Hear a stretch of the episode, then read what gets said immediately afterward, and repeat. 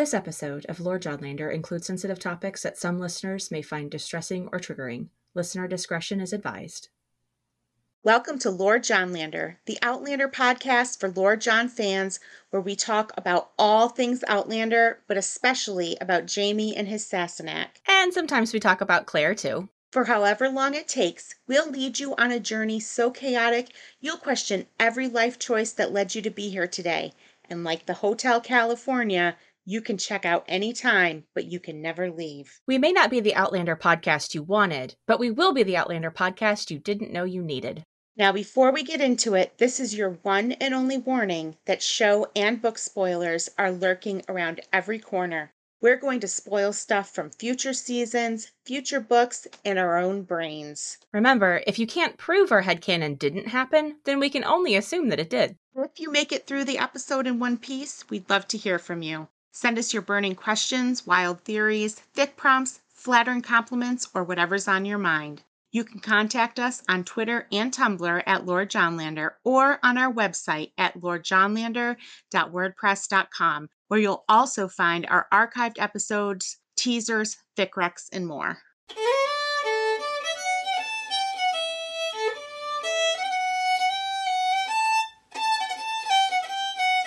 Hello, welcome to Lord Johnlander. We are your hosts. I am Mistress Pandora. You can call me Pan.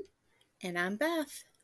We are today going to talk about episode 211 Vengeance is Mine. But before we do, for us, because we record in advance, for you guys, this is completely old news, but Outlander, it has been confirmed, is renewed for an eighth and final season.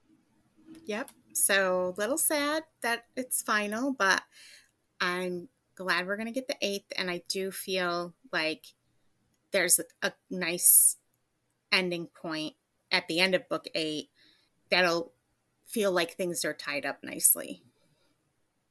Yeah, I'm really hoping we get plenty of Lord John. That's of course my my priority. yes. Imperative.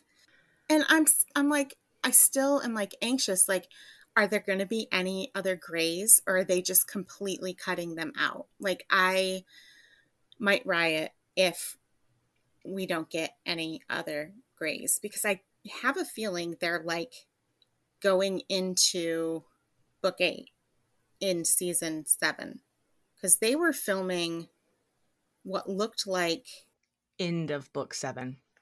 Yes. Then yeah. that was like before the holidays. And they're still going to be filming, I guess, till March. So. Oh, golly. That's what that's what somebody said. Maybe I may be wrong, which seems like a really quick turnaround for post. But I guess if they're doing like eight eight episodes, they they and honestly, if they filmed the episodes enough in somewhat order, they could be working on post as as they go. They're still filming. I think what happened with season 6 is that they couldn't do both at the same time because of COVID restrictions. Yeah. Because like the people that needed to be there couldn't travel and everyone was remote. So um, that's why it took, I think, so freaking long for post. And plus, they had to make sure that Katrina's baby belly didn't look, you know, too conspicuous when it wasn't supposed to. Right. So um, that was another piece, I think, too. But anyway, so yeah, it was because we're supposed to get season seven also in summer 2023. So, and I, am shocked at that. I thought it was going to be like January, February 24. So right, it does. That is like around the corner. Yeah, I feel like we'll probably get like eight and eight. Like there'll be a break between mid-season hiatus. Probably, yeah. yeah. But who knows? That would make sense. All the cool kids are doing it. We did it. yes. Um, my dog just went and hid in my closet. I think he's sick of my shenanigans. Um. I could hear the tags jingling. I'm like, what are you doing? He's he's never done this before. He's like laying on a on a duffel bag at the bottom of my closet. Uh, anyway, get that thing a pillow, poor baby. I know. anyway, side sidebar. Sidebar.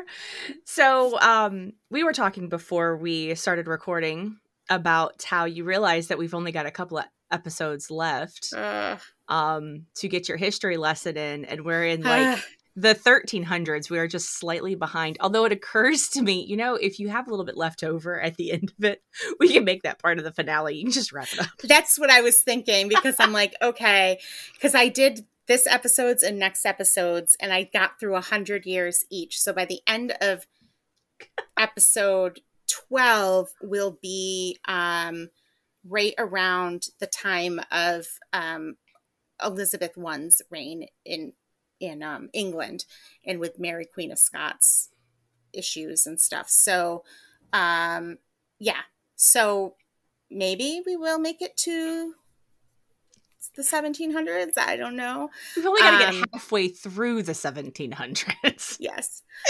um. Okay. Oh my God. I have to tell talk about this though.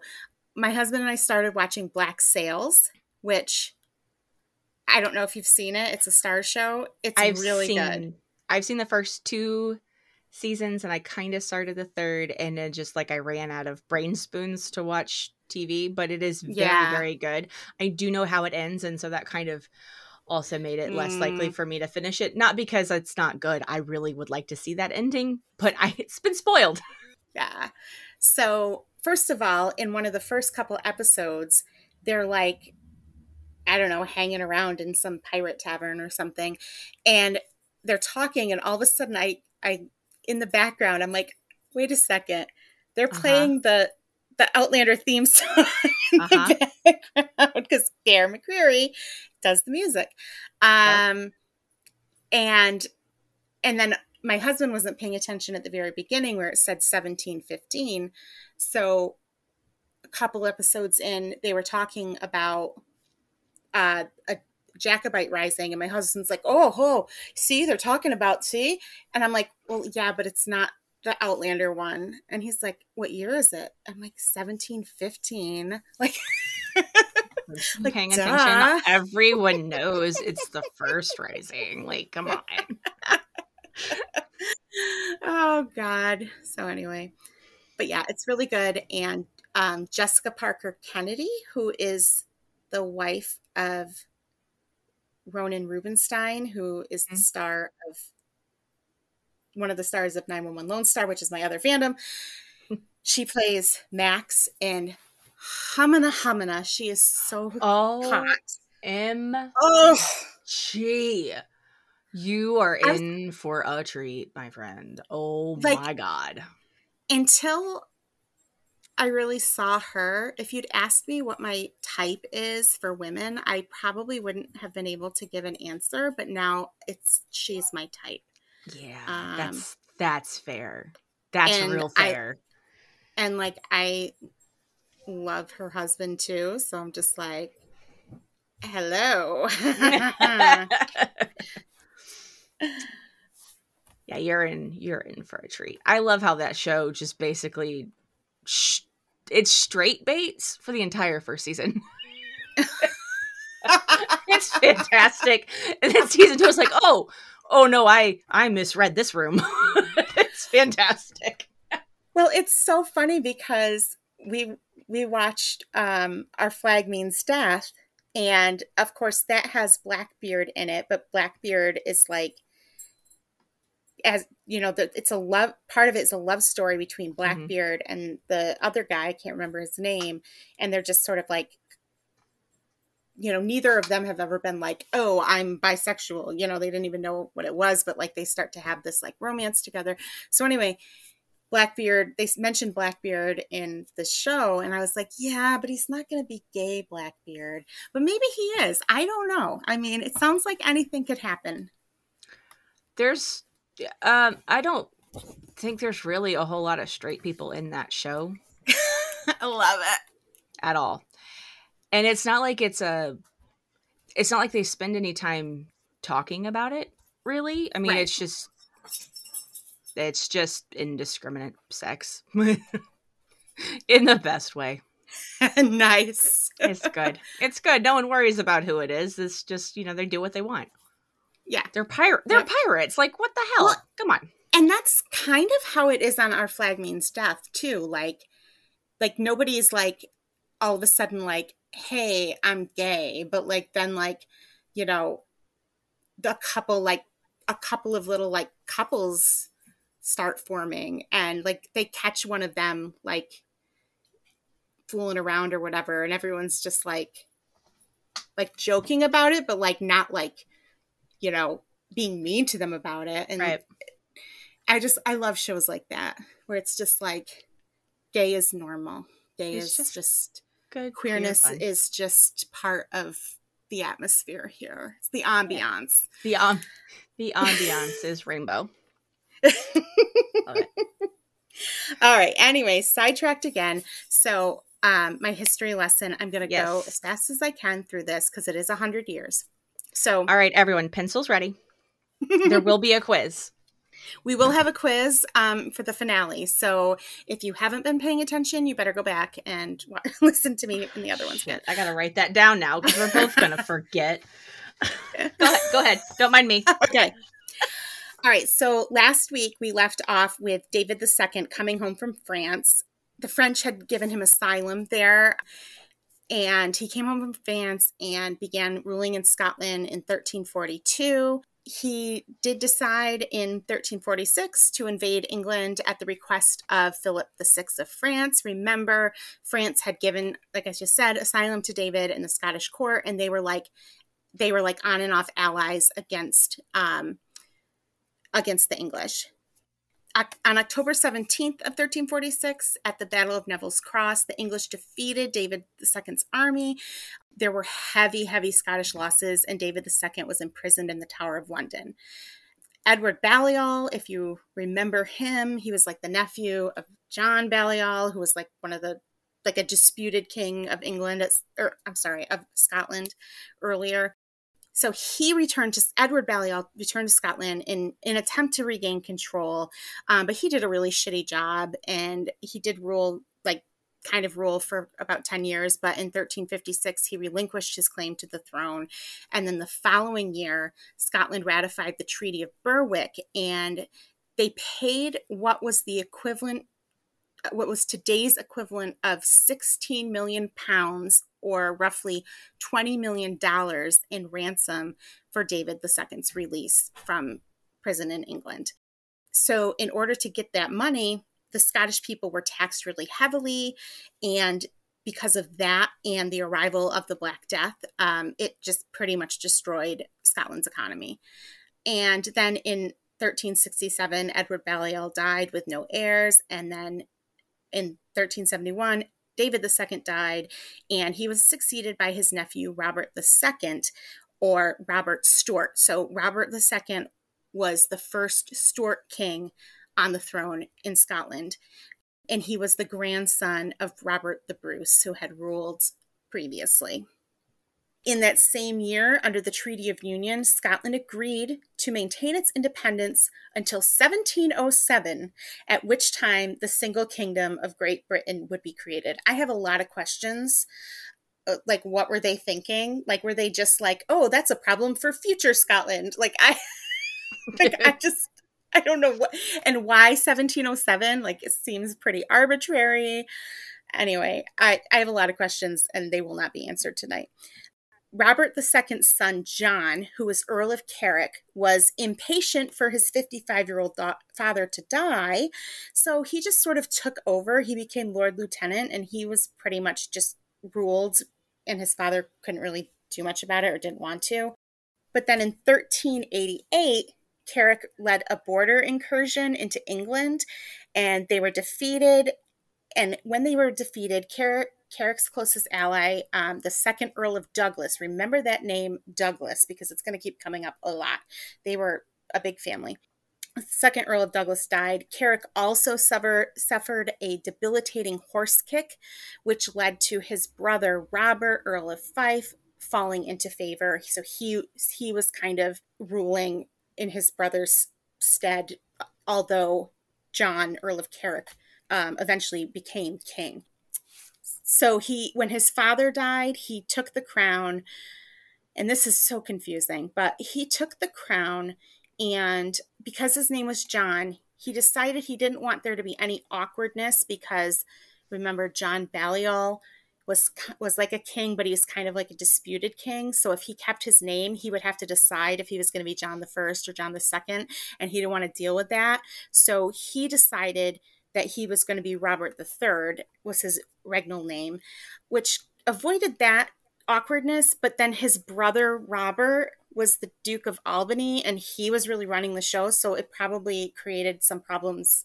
in that. But I guess they probably just called Robert his brother Albany for the Duke of Albany. 1402, Robert III's son David died under suspicious circumstances while being detained by his uncle, the Duke of Albany. And then things are just not good between the brothers. And in 1406, Robert II sent his son James, um, because he was the only son he had left. He had three sons, and the other one died at a young age. Um, so he sent his last son, James, to France he was captured by the English en route to France and spent 18 years as a prisoner of Henry IV.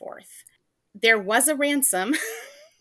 like they were willing to give him back for a ransom, but you know, since Scotland's economy had collapsed, paying for the ransom um, of David the Sec for David the Second's release, they probably didn't have a lot of money, and I don't think the Duke of Albany was very eager, anyways, to get his brother or um sorry his nephew back because that would mean he would fall out of power okay Whew. So in 1402 robert iii died and james i was the uncrowned king of scotland for 18 years while his uncle duke of albany ruled as regent and then when his uncle duke of albany died the uncle's son whose name was murdoch took over in 1424 Scotland finally began paying the ransom for James I. nice guys, thanks. Um, and he returned to Scotland with his Sassenach wife, Joan Beaufort. The Beauforts are, I will not even get into it, but they are a very important family in England throughout the War of the Roses and the Tudor era. But that is a conversation for another podcast. When James first returned to Scotland, or yes, James First returned to Scotland. He was super mad about how his uncle and cousin had ruled in his place and the fact that they like didn't pay his ransom for like 18 years. Um, so he revoked a bunch of land grants and other things that had been made under the Duke of Albany. And then he tried Murdoch and two of Murdoch's sons. Um, he tried and executed them.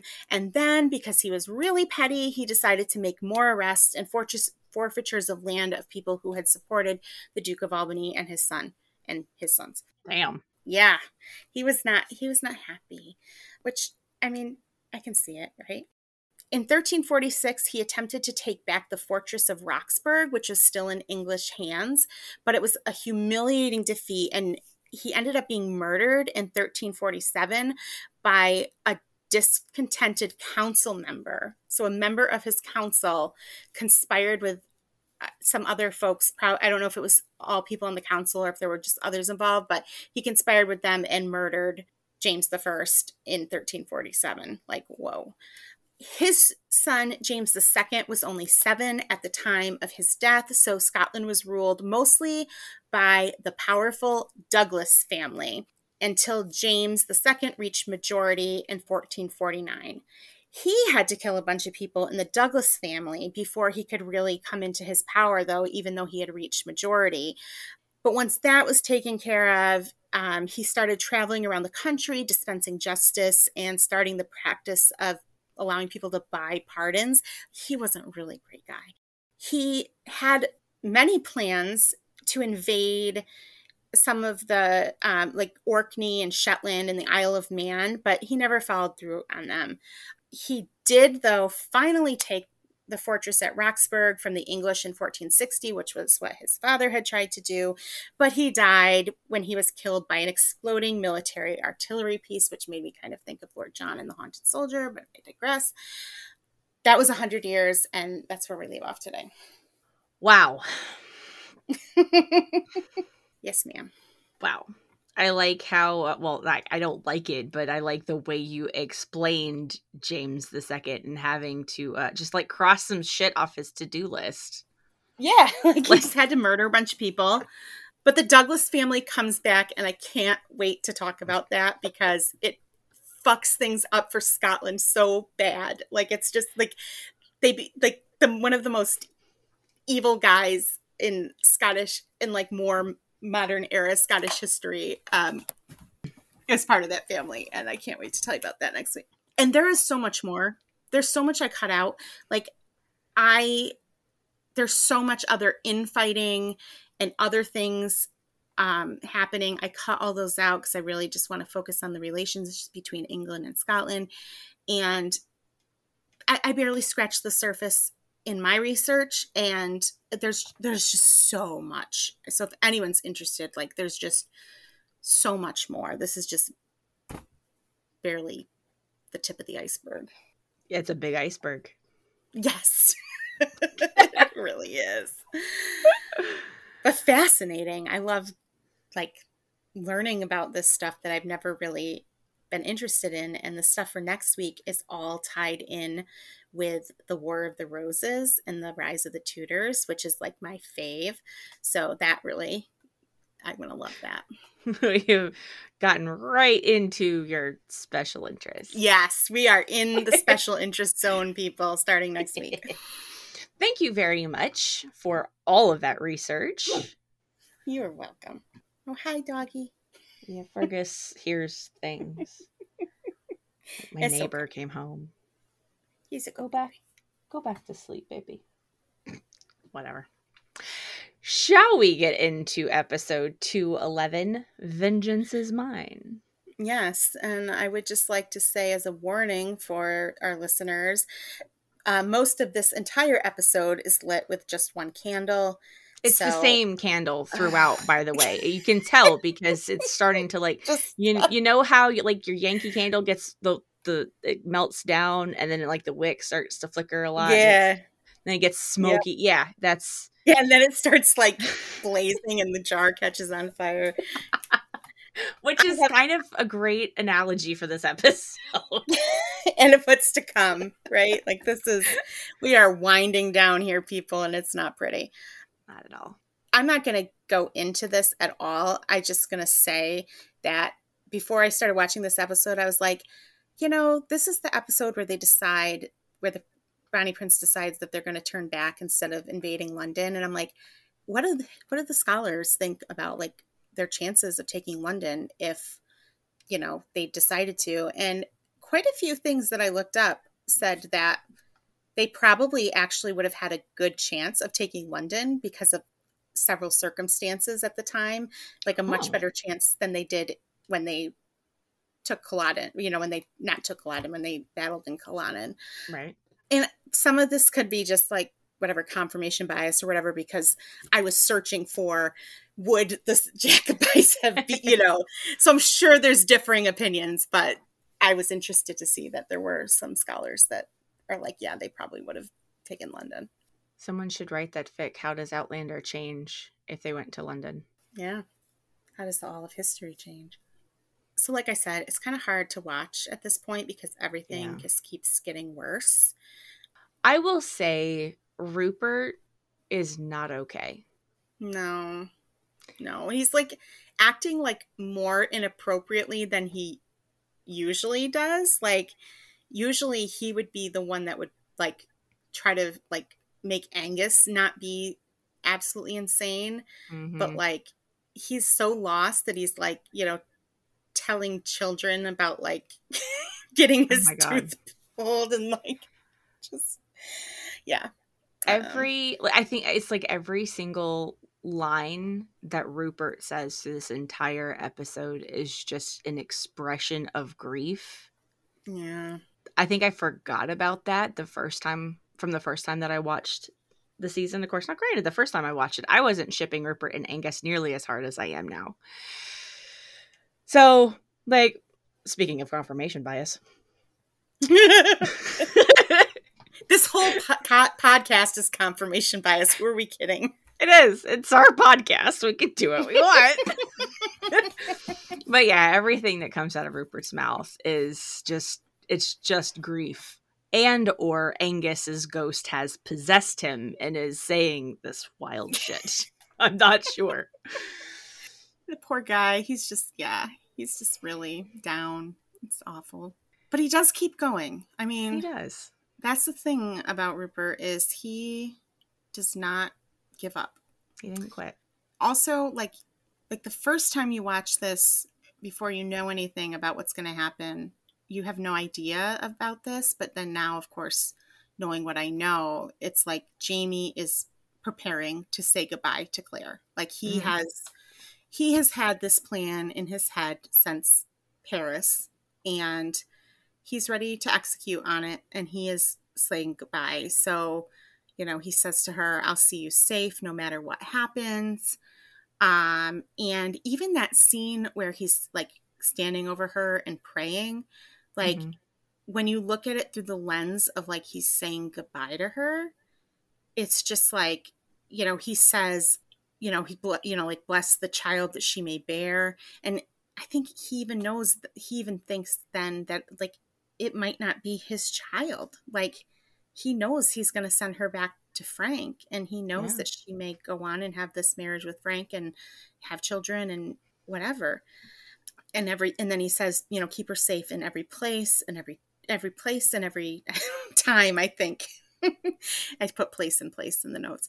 Um, and on this night and oh no, he says in this place and every place and on this yeah. night and every night. Uh, when she wakes up and asks what he was saying, you know, there's kind of the element where he does like kind of feel like he'd be he would sound foolish if he told her what he was saying, but I also think like if he told her what he was praying about, she would like catch on, you know, a little bit because they yeah read each other pretty well. So he just kind of, you know, for lack of a word, blows her blows her off and doesn't answer, but in a sweet way. So um, yeah, he's he's decided he's going to carry that instead of giving it to her he knows he's the one who's going to die and she's going to have to live with it in the long run anyway. Yeah. So in in another way, you know, there's just a lot of grieving happening in this episode because Jamie is already starting to grieve Claire.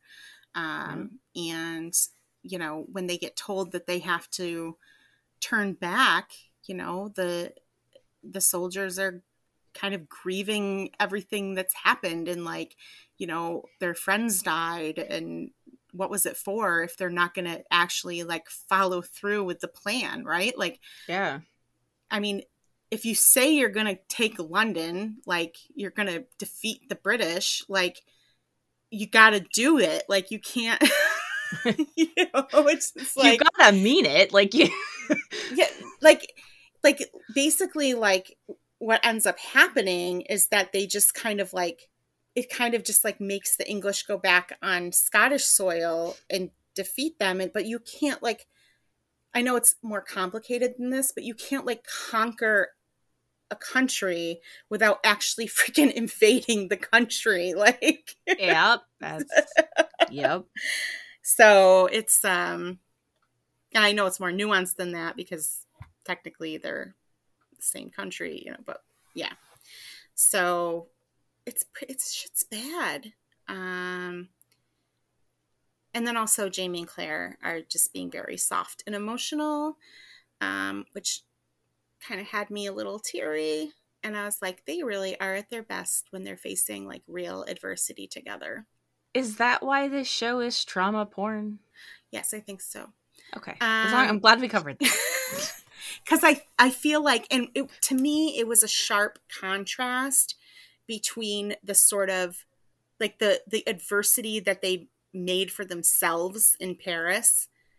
You know what I mean? And yeah. This like manufactured adversity, they were not good at that. But when they're facing true adversity together, they are a united front. Look at this. I have already blocked Paris from my mind. I have already forgotten that was this season. what the hell? I mean, the season it's it's really almost two seasons. I mean, the contrast between the two is so stark, and you know, I think in book two, it works a little more because there's so much weaving in and out of the future and like discovery and you know stuff like that True. that if it flows better um but in the in this in the show it's just kind of like this like stark contrast like there's a line of demarcation Yeah. Yeah, that's true. and then dougal brings you know the news that the bonnie prince left. He's kicking jamie out sending him back to the and jamie's taking all of this news kind of in stride but then dougal tells him that the bonnie prince took his horse and jamie's like gotta take a moment when he gets that news which is so jamie. Jamie and horses, man, there's something there. jamie the horse girl. Uh,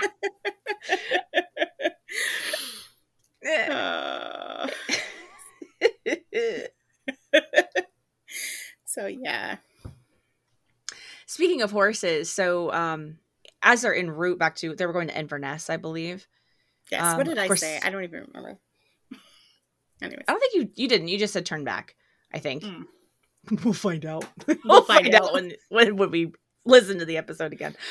Um, but of course, so they are they're ambushed and attacked by a bunch of redcoats because that that's what redcoats do. We know that. Um, and Rupert gets shot in the face, but and nearly knocked off his horse.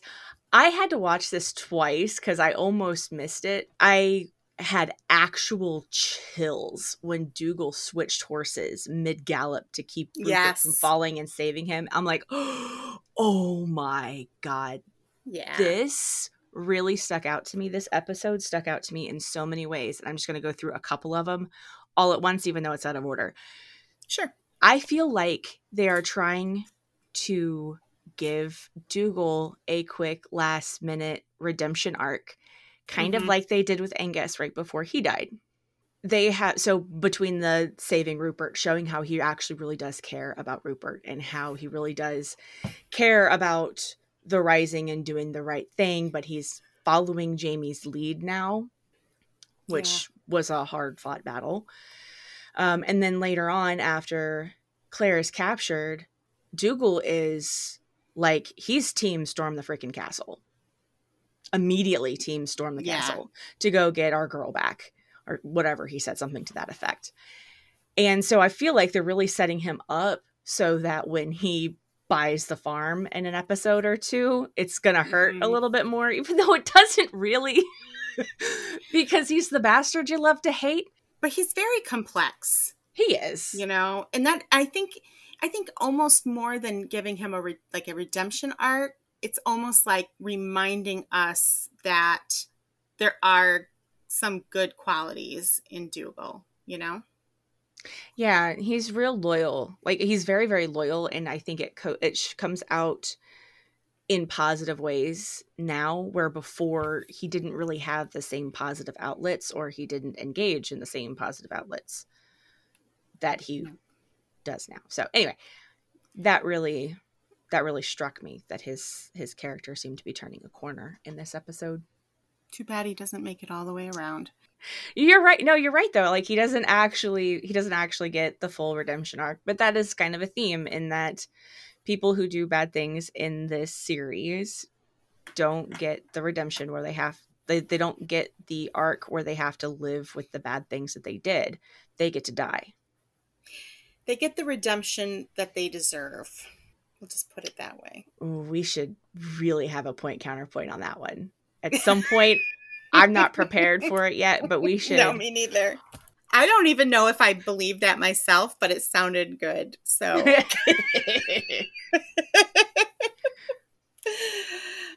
so they've been they've been attacked by the British. Rupert is hurt, and they like real ser- real bad hurt. And Claire says we can't move, or Rupert will die. And so they kind of hunker down in a church. But of course, that doesn't last. yeah and then the british come and they're gonna basically they're ready to just um, burn the church down if they don't come out and surrender so claire decides to see if the maiden in distress thing works again and um, if anyone ever really wanted to defeat england they would just have to send like a bunch of women pretending to be in distress to the front lines and they'd be done for. I mean, I, why has nobody thought of this? You know, like if they just had a line of English women in the front of the Battle of Culloden, like nothing would have happened. Um, they just they they can't resist maiden in distress. Um, lucky though for for Clamie because self sacrifice is like their one that's their only. I hate it too, but I've been saying it lately, and so I'm just gonna lean into it. Self sacrifice is like their favorite tactic. I feel like at some it's point true. someone's gonna catch on, and yeah. I just this is a season seven or season eight, like just a random wish list. I need Jamie to say something like this or, or to, to throw out some bone-headed self-sacrificial plan like this is obviously this is obviously the solution. I'm just going to run towards the stupid as always so that you can run away from the stupid because that's what he does and i need someone to just like hit him in the face like man shut the hell up. Like there's plenty of room we can all run. Like i just need that feels like a good jamie john argument. Yeah well, that's, that's going to be hard though because they're both self-sacrificing, so they'd be like they, arguing over who gets to do the sacrificing. okay, crack fic idea just popped into my head. Someone needs to write this because I, I probably won't, but I need Jamie and John for it doesn't matter why, but I need them fighting over who gets to jump on the hand grenade, figuratively speaking. I need it to come to blows. I need it to be stupid, and I I need them to like be rolling down into a ditch or something as they're fighting each other over who gets to go do the dumb thing. That's what I need. and then like the dumb thing doesn't get done, so then like Benedicta comes in and is just like, "Oh God's sakes, I'll do it myself." it's just somebody just goes and fixes it didn't even wasn't even that big of a deal. Like we just had to pay our taxes late. Like Jesus, guys. oh God. I needed that laugh in this episode. so be Outlander being what it what what it is. Um, Claire ends up being taken by the English to the Duke of Sandringham, um, oh, quote unquote glory day. keep her safe while they figure out what to do with her. Um, and you know, the only good thing about Sandringham being in this episode is that you know he's going to be dead soon. Like you're like, okay, I can bear this for like 20 minutes because he's going to be dead. and then just a small side note, I d- I didn't really realize this or think about this until I've been hearing so much about you know the whole stuff with Prince Harry and stuff. Mm-hmm. And there is actually like a Sandringham house in um hmm. it's part of the royal family's estates, which I just think is funny because we know the Duke of Sandringham wasn't like a real right person. It wasn't a title, but there is a Sandringham house, so that's kind of neat. Anyway, I mean, they got a cameo names from somewhere. I can relate to that because I also hate making up names for things and people. Yes, it's torture. so I can I can relate to that. Diana just reuses names because she can't think when she can't think of new names. to be fair, I have like I have gone into like historic like most popular baby names by decade kind of thing and um in the 18th or 17th century or sorry 19th 18th century depending upon which country you're looking at that kind of determines the amount of records yeah. that you're able to access but uh like it's it's john james william is the top three and there's no and like charles and there's no getting around it no i know and if you like i mean just look at like all the scottish history of them saying it's like there's john there's robert there's james there's john there's robert there's james you know like at least they have the common courtesy to you know take a number so we can at least track the numbers. But then it gets really hairy when like what is it, James the fourth or James the fifth of Scotland becomes James the first is also James the first of England. So he's like the so if you ever see like James the first, if they don't specify what of what country, you oh, don't know Lord. who they're talking about.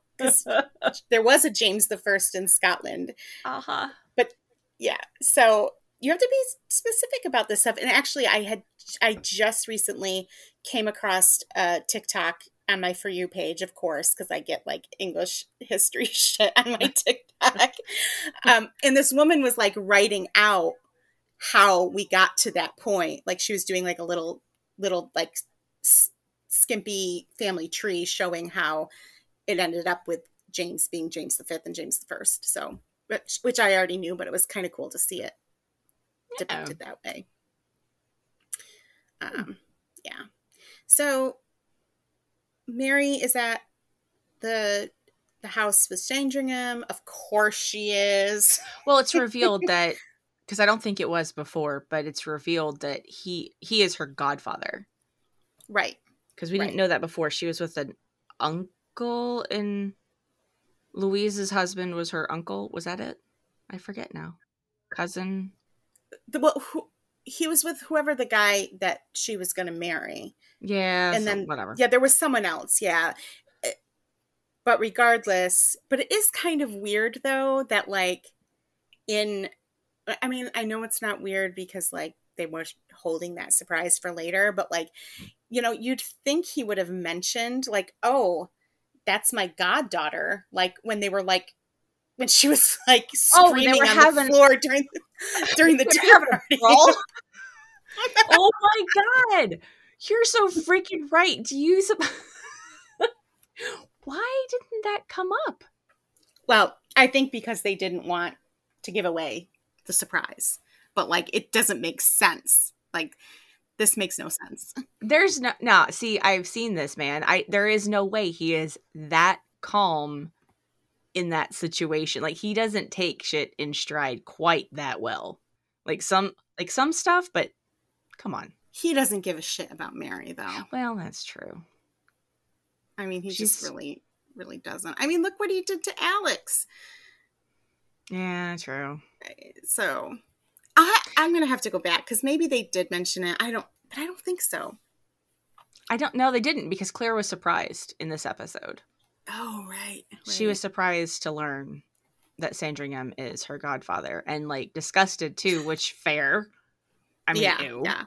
And so now Mary has has come to Claire with another crisis because poor poor Mary, this poor thing can't catch a break at all. But now she's betrothed to some other nasty old dude that she doesn't want to marry. And she's trapped in the house with her godfather and her rapist. Um, That's super fun, right there. Yeah. Good. Yeah. Wasn't it? Wasn't he going to marry her to the rapist though, or was it another dude? No, it was somebody else. The okay. the rapist is his valet. Right. That's right. Yeah, and then you know Claire. I mean, she's trying to help Mary, but I'm like, okay, she's butting her nose again, again. But She's trying to reason with Sandringham again. I know. The part where she like thinks she's tricking him and she thinks she's like playing him and he's just like no, no. Like uh, it, sometimes she gets a little too big for her britches. Oh, uh, thinking think? that she's like thinking that she's like playing, you know, one over on some people and she's not. That's um, that's Claire and that's Claire in peril though. That's just kind yeah. of how how she yeah. goes, especially when she's in the 18th century. And we've kind of talked about this before that she gets um she's got kind of this sense of superiority because she's. From the future and she's been in airplanes and stuff and seen elephants. She's not quite as street smart right or as like cunning right as Sandringham, who also does not value human life at all. So that just opens right. all kinds of doors. When your moral compass points due south, you don't have a lot holding you back. you right. Know? Exactly. It's funny because though Claire the reason she's not a street smart is because she hasn't had to be, right? Right. So she's in she's now she's like she's dealing with all these people who like have had to be they they had to have like subterfuges and and Mhm. you know be cunning and to survive and she's never really had to do that to survive so it's some of it's still a little bit of a like i don't want to call it a game because like i feel like that diminishes the danger she's in but like she kind of has a little fun with it when she thinks that she's getting one over on someone And she gets cocky and then it doesn't Mhm. work out. yeah yeah And then someone's got to come save her ass. Like, we'll probably be talking about this uh, for season seven, but uh, kind of like when she's doing some spying and shit in Yeah. the colonies, and now all of a sudden she doesn't have Jamie around to protect her, and so here comes Lord John to save the day, bail her ass out again. God, we're gonna get so much mileage out of that. oh i can't wait Um, so then we you know as things go on like sandringham him like is like ha ha ha i fooled you and blah blah blah and the one thing that like i just really wanted to jump through the tv was like he was basically like you should be thankful i had you raped because they wanted me to kill you like, like sorry for not giving credit where credit's due like, oh, you're right. Thanks, man. Appreciate the extra trauma. Loving the nightmares. Fuck you. God bless. and then we have the setup for Oh, Murtagh just being like this absolute quiet, unassuming hero in so many situations throughout the, the rest of the season. And, you know, just you he's This- I think I mean Jamie said this in the first season, like still waters run deep. Like there's so much going on Mhm. under the surface with Murtagh. And he really has carried that with him since Paris that he wasn't able to stop those men from attacking them. And when he finally fucking beheads Sandringham whew. and the world cheered, it's like, you know, he he can now feel like, okay, I, I finally did my duty and but he's still so like soft about it. Like he's like, I lay vengeance at your feet, like like this gallant knight or something, you know? It was such a dramatic thing to say. So this I loved it, by the way. This is my favorite um I'm just gonna say it this way. This is my favorite kill in the whole series. Like yeah. Jenga, love it. This little fight is really short, it's really fast, and it is so good. It's very well choreographed, it's very well done. And then Murtagh just swinging that axe. Holy shit. He didn't come to play. Oh no. So, oh no. so there's just so much like going on. You can imagine it. You maybe you can't really see all of it, but you can kind of imagine what's going on. So he has redeemed himself in his mind because he's been blaming himself for Claire and Mary being attacked in, in Paris, and he's redeemed himself for that because now both of the both of the people responsible are dead. Sandringham is just you know he's been he's been waiting to kill this bastard for fucking Mhm. years because this Haven't is Jamie's.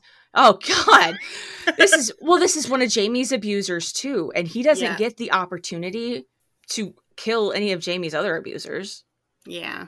Ever. Like he doesn't. So that's got to be kind of satisfying. And I had the thought, like, man, stick him in a room with Blackjack and just let them go at it. Like, let him duel Blackjack because there's some Yeah. rage in there that even Jamie doesn't doesn't have.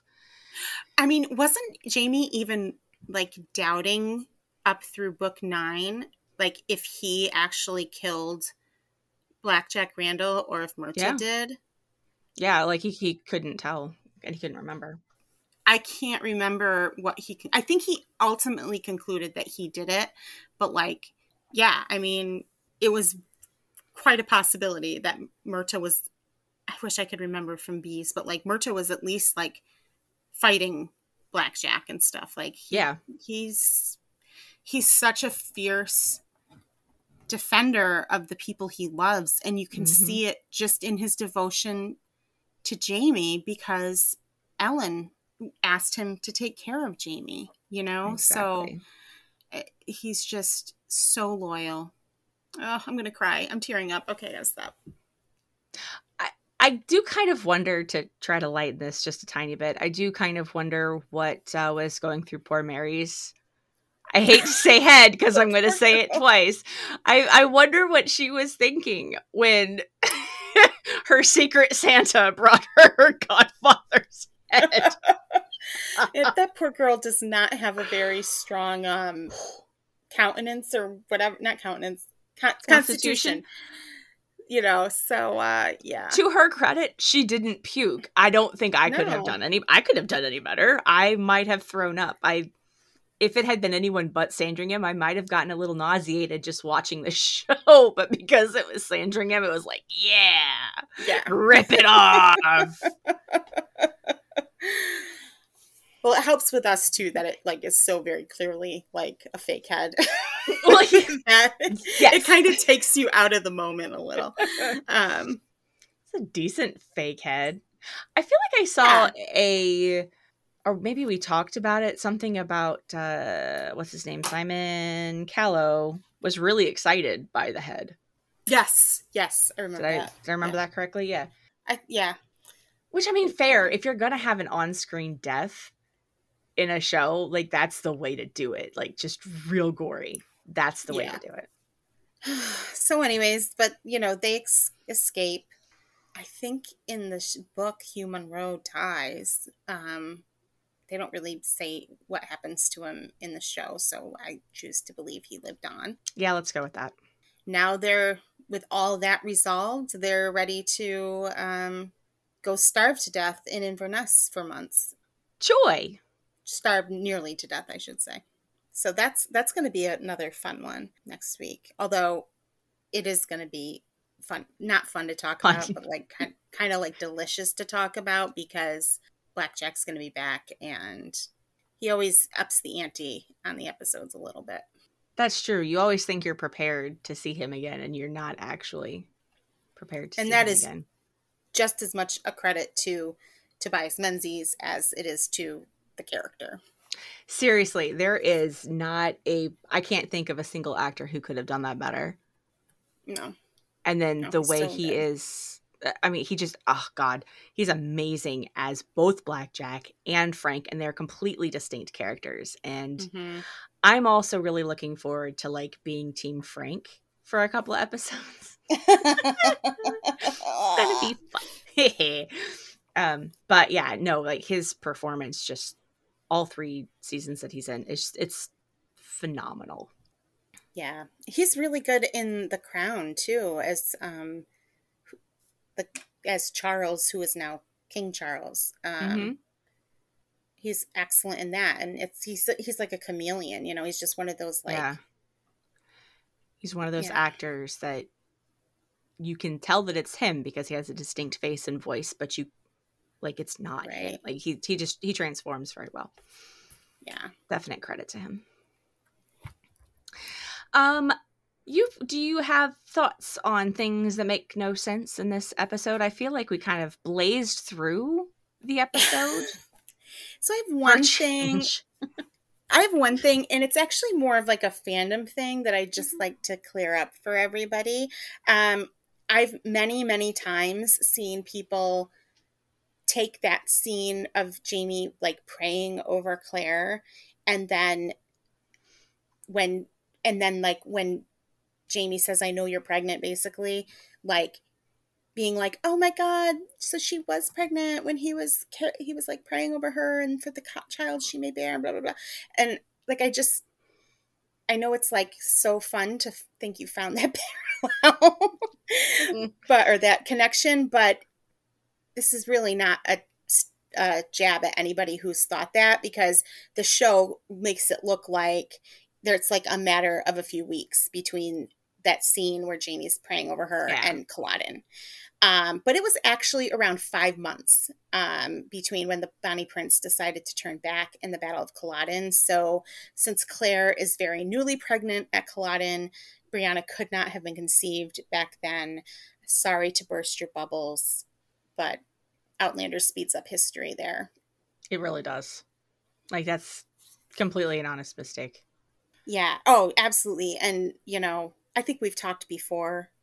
I don't know if it was on the podcast or just chatting about, you know, how in the next two episodes they really sort of like gloss over how really very bad it was for the um for the Scottish um the Jacobite troops during that winter um between Yeah. November and April um because they were starving they were eating their horses i mean it was it was bad and i get why outlander kind of skimmed over it like we're already sad as shit like we don't it doesn't need to get worse um yeah, no, that's yeah. that's depressing trauma. We don't want depressing Yeah. trauma. We just want traumatic trauma.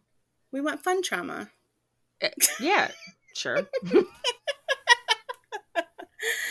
oh god Considering the content warnings that we put in front of our podcast episodes so many weeks in a row, I don't know that fun necessarily is the right word to Oh, normal God. people with normal brains, of which we are neither, but it's that's true it's a Ay, ay, different ay. it's a different flavor. Are you ready to be horrified? Oh i was hoping we were skipping it today All oh, go ahead hit me with it right. I'm going to preface it this week by saying let's try to take the lighthearted approach to this conversation. okay So, as Sandringham is explaining how lucky Claire is that she was only, you know, a, attempted, you know, he only attempted to have her raped and not killed, glossing over the gratuitous, unnecessary sexual violence that this actually refers to. Let's pretend that didn't happen for the sake of the horror. Sandringham explains that he owned Saint Germain a bunch of money. And um, this is like the premise to a really bad porno. Oh no, I don't have enough money to pay the bill. There must be something I can do to work it off. You think that's all he did to pay that debt? Come on. He Oh, was no, 100% sucking his no. dick. Yeah. Yeah, hundred percent. So there you go. Yeah. Saint Germain. I'm not even. and the I'm not Duke of even that horrified by that. Like they deserve each other, honestly. They do, although still there was still a thing with the Comte and Jamie, and I know you don't think so, but it, it was there. there was a little something. Uh, he does not. The Comte does not deserve Jamie. Um, just leave it at that. Sometimes Jamie does some shit that pisses me off, and I think it does work the other way. oh God. So you you didn't really horrify me, so I, I can see it. I can see. I it. will try harder next time. I was gonna say you don't have to try harder next time. Like this is fine. This was No, no. perfectly fine. Challenge Oh, accepted. God. Challenge accepted. so what about fics? We've got fix stuff to, to talk about, maybe. So I was uh chatting with a friend a couple of days ago and um of course somehow I can't imagine this doesn't sound like me at all but somehow like the Scottish prisoner came up in conversation. It never happens ever. I know. I'm, sh- I'm really surprised. Right? It's obviously not the book that plagues my peace and like has stolen my soul. Anyway, um I feel like everyone's favorite scene to redo in the Scottish prisoner is the duel at the end with Twelvetrees and Yeah. oh oh, like, like to fix the aftermath right and as they should because obviously jamie should have been taking care of his wounded boyfriend slash husband because they are Mhm. married at that point anyway but what if what if Twelvetrees actually won the duel think about Wow. this But here's the thing Jamie's got really great reflexes, right? So, what if he saw that Twelvetrees was about to win and John was about to, you know, die? And he dove in and killed Twelvetrees right before he could deliver the killing blow. Hmm. That would be some shit. Right? But now John's disgraced because this, you know, duel for his honor has been cheated by his his own second. And now Jamie's a murderer again. well, they would have no choice of course but to flee London. They're going to have to flee London and mm-hmm. stay in many inns with only one bed of course or like sweet talk their way into you know some old spinster's cottage you know because think about it because John was wounded in the duel so you know but even still like all all jamie has to do is get them out of the city and he's gonna he's gonna disappear like a ghost right so mm-hmm. harry of course is gonna cover for them of course because because he was there uh, you know our, our pansexual icon he's he's gonna cover for them somehow obstructs the pursuit. Now, Hal would, I would assume, cash in his very last favor to take personal command of the search. Obviously. And I think, you know, Hal would have to decide like, is it better to just sort of let them go and not face, not have John face the disgrace of coming back? And he, you know, mm-hmm. I know you know, Hal's kind of fond of Jamie. Um, maybe he doesn't want to have to arrest him and try him for murder. So, you know, well, I mean, he, he had just he had just sponsored their couples retreat to Ireland. I know, and he's like, you know what? Let them start a new life. Yeah, see, I think he would help them fake their death. You know, kind of like how John yeah. helped Percy fake his death. Yes. So, but yeah, the, the hardest part would be getting out of the city. But I think between Harry and Hal, you know, two respected colonels, well, they were, I think that they could probably they could probably do it. And then, you know, even with John injured though, Jamie would as soon as they as soon as they got out, they they disappear. Harry would have them smuggled out in dresses. there we go. I'm not 100%. sure where they're gonna where are they gonna get a dress big enough to fit Jamie. you know, some of the whores were probably big ladies, so you know, there's definitely a market for that. So, you know, I'm sure he could have dug something up.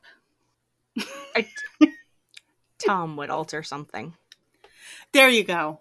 There, there you go. go. Tom he'd get Bird. like he'd get like two dresses, and Tom would just magic it up. There we go. Two dresses. they, they come to Jamie's knees. there we go. Oh God! And it would be a nice callback to um, the Lord John and the Private Matter. Yes, exactly. I mean, who does not think Outlander is queer? We've got cross dressing. We've got you know, honeymoons in Ireland. Like, I don't know how anyone could be like, it's not queer. it's totally, totally straight. No. so, uh, the only thing, and I did say this in my, in our episode thing for episode 2.11, or no, 2.10, um, I did admit that I did not um, i don't know, 2.8? I don't, whatever. That I did not finish that fic. Oh, the Christmas fic. Yeah. Because what happened is I was doing a writing prompt challenge in my other fandom. Mm-hmm. And it was like enemies to lovers, just one bed. Like it was really great, like trapped in a snowstorm. And it was supposed to be like maybe like a six to seven K fic. And it ended up being like 18K. And I got it done. I got it done right before like the date, I think like December 23rd, because I didn't want to be dealing with it over, you know, the actual holidays and stuff. Um, right it was a beast. I love it, but it was I was like, what is wrong with me? I'm like, you know, I'm like, I am like 12k words in and they haven't even kissed. What is going on? You know? um, so yeah, I didn't finish it. I'm like, well, maybe next year. And I'm like, you know what? Maybe next year uh, it'll end with like two years later, and I'll be like, gotcha. Like I totally planned this to not come out for two years. Duh. There you go. Um, yeah. And now I'm I'm writing another fic for another prompt, and I just messaged my friend, my friends, um, and I was like, I'm 5K into this fic, and this guy hasn't even come out of the coma yet. Um, uh, someone needs to wake him up, bro. and then I was like writing this like other part where he was still in the coma, and I was like, Beth, you have to fucking stop. Like, just, just stop your yourself and like. And I think that's the problem is that like with some of these um one shots like it gives me an opportunity to like write something that's you know different than like a work in progress that I'm working on that's like multi chapter and I get yeah. like I kind of just like indulge in it a little and then I'm just like okay Beth you have to stop. That's the point of fic though. If you're not if you're not indulging every little impulsive desire, why are you even writing it? It's true. It's true. Oh my god. So but anyway. Uh, but 18,000 words. Did you write all that in the month of December? I started it because it was like the no, it was like the November December prompt because they combined those two months. So I started it at right around Thanksgiving. That's insane, ma'am. Yeah. Holy hell. That's a lot for the most stressful six weeks of the year. That's a lot of words. I was like, yeah, I'm taking Good a break God. from the pod the podcast. Like this is so relaxing. It was one of those things though where it was like really just kind of flowing out of me, which was yeah. it hasn't happened to me in a long time. So yeah, it was it was nice, but it was just but then the problem was because it was 18k it was like it took me like four days to edit the freaking thing right that's a lot i think i think it was like i think it was like 1850 like 18500 and i i think i ended up cutting like almost 500 words in editing so wow. i mean it definitely it took a long time but yeah so yeah so maybe next year, Outlander. I'm so sorry. hey, Christmas we'll be here again if you if you want to make it a Christmas. It could be Christmas in July. We could do. Yeah, I was just gonna say we could do Christmas in July. Christmas so in July. you know, uh, we'll see. So there we go. Well, this has been a very fun conversation. I think we have made it to the end. A fun conversation for a not so fun episode. So, mission accomplished. Sandra Sandringham's head coming off. That that was fun. That made all the rest of the trauma just so worth it. My favorite my favorite scenes in this this episode were of course the decapitation and surprisingly enough, Dougal saving Rupert on the horse while they're nice riding full full tilt. That was my they were fun. I I do love just watching the Highlander be Highlander badasses, like you know the sword fighting and the Absolutely. horse shenanigans. So, and isn't that what Outlander's really about? It really is. It's about sword fights and horse shenanigans, and it kind of just never mind. I'm gonna stop. Yeah, yeah, don't don't follow that train. saw where I was going. Time to say goodnight. say goodnight, Pan. Good night, Pan. All right. Thank you, everyone, for listening. We will talk to you again next week. Bye-bye. Bye.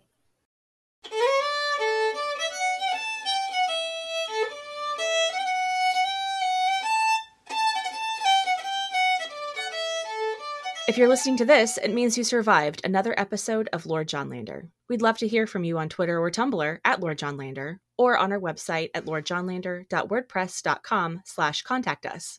All opinions expressed on the Lord Johnlander podcast belong to us and are not affiliated with Outlander, Sony, Starz, and definitely 100% not with Diana Gabaldon.